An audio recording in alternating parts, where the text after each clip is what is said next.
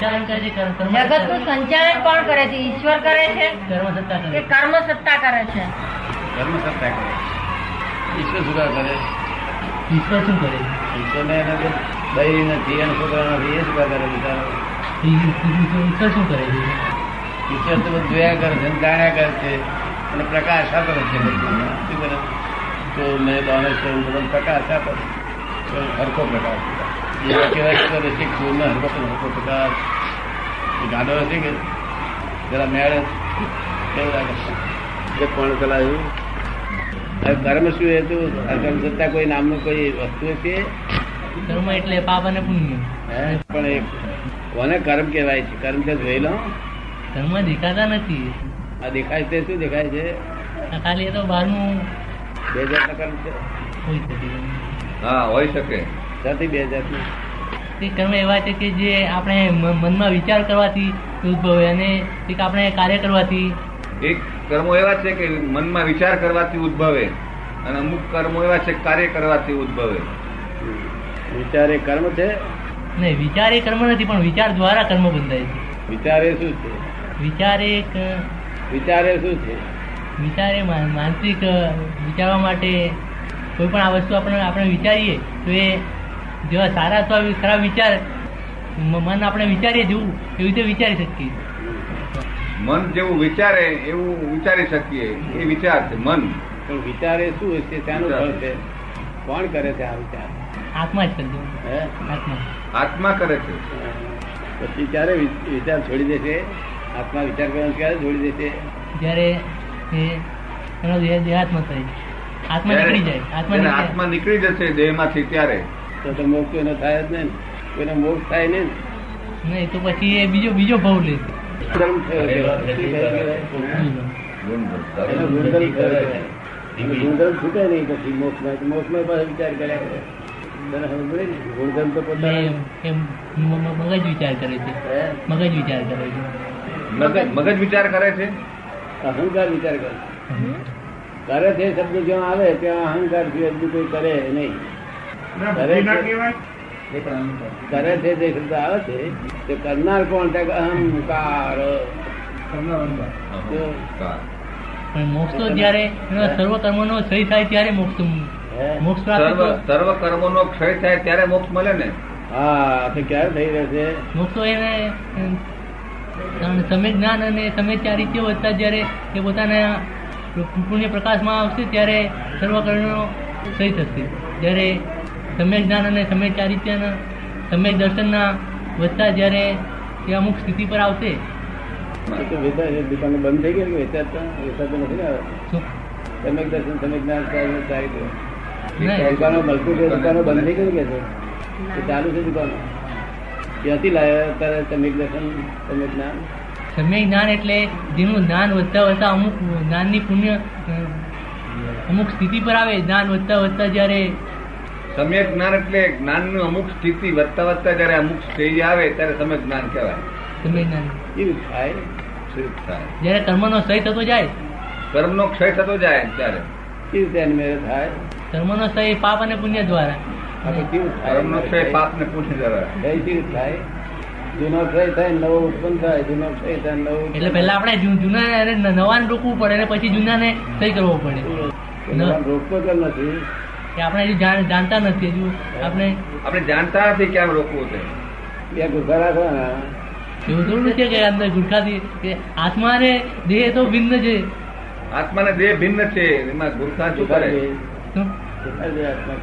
આત્મા એ અદ્રશ્ય અદ્ર અસ્વરૂપી અને એને કોઈ જોઈ શક્યું નથી. આત્મા તો જોઈ શકાય એવો નથી. અદ્રશ્ય છે. જુદો છે ખરી? શું? આ જુદો છે નથી દેહથી જુદો એ અવશ્ય અને તો આ આત્મા આત્મા ચાલી જાય એટલે માણસ મરી જાય. ત્યારે તો શા માટે મરી જાય માણસ?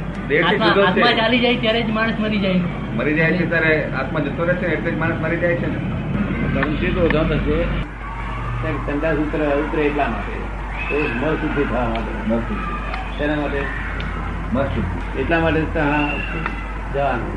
હવે આ તો જાણે છે પોતે પોતે રાગદેશ કરવા માટે ઠીક છે પોતે રાગદેશ કરે રાગદેશ કાઢવાના શબ્દ છે ને જે શિક્ષકો લખે છે એ તો જ્ઞાન લખેલું છે કે રાગદેશ રાગદેશ કાઢવા જોઈએ એવું જ્ઞાન લખ્યું છે. બરોબર એ નીકળે તો તમારો વિતરાગ થશે હવે એના કાઢવા વગર એમ તો નીકળતો છે તુઓ છે કે બરોટ્યો છે કે નીકળી જાય ને? હા શું? આ રાગદ્વેષ છે કાર્ય છે શું? કાર્ય છે એટલે કારણોનો નાશ કરવો પડે. શું કરવું પડે? કારણો આ લોકો કાર્યનો નાશ કરવા પડે છે. તેથી આખું જગત જઈને જગત ઊભું રહ્યું છે. શું?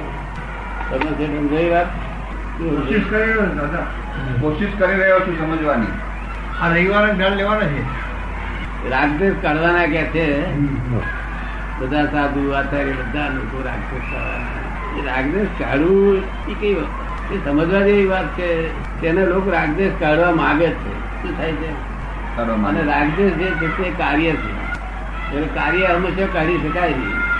એના કારણો કાઢવાના નાશ કરવાનું. શું કરવાનું છે? કારણોને કાઢવાના. કાર્યને નહીં. કારણોને નાશ કરવામાં આવે તો કાર્ય એની મેરે નાશ અટકી જાય. એ જગત ને ખ્યાલ નહીં હોય ત્યાં આખું જગત અજ્ઞાનતા ઉભું રહ્યું છે. શું કહ્યું? એ મોટા મોટા જૈનાચાર્યો બધે ધ્યાન તો આ જ અજ્ઞાનતા થયેલી. ત્યાગ કરો ત્યાગ કરો ના ના ત્યાગ ના કરાય. સંદાસમાં સંદાસમાં જઈ અને મારી શુદ્ધિ થવાય એટલી થાય થાય એટલી ઇઝીલી થાય એટલી થાય પણ કરવા જવાનું નહીં. આ તો કઈ કરવા જવું કે છે.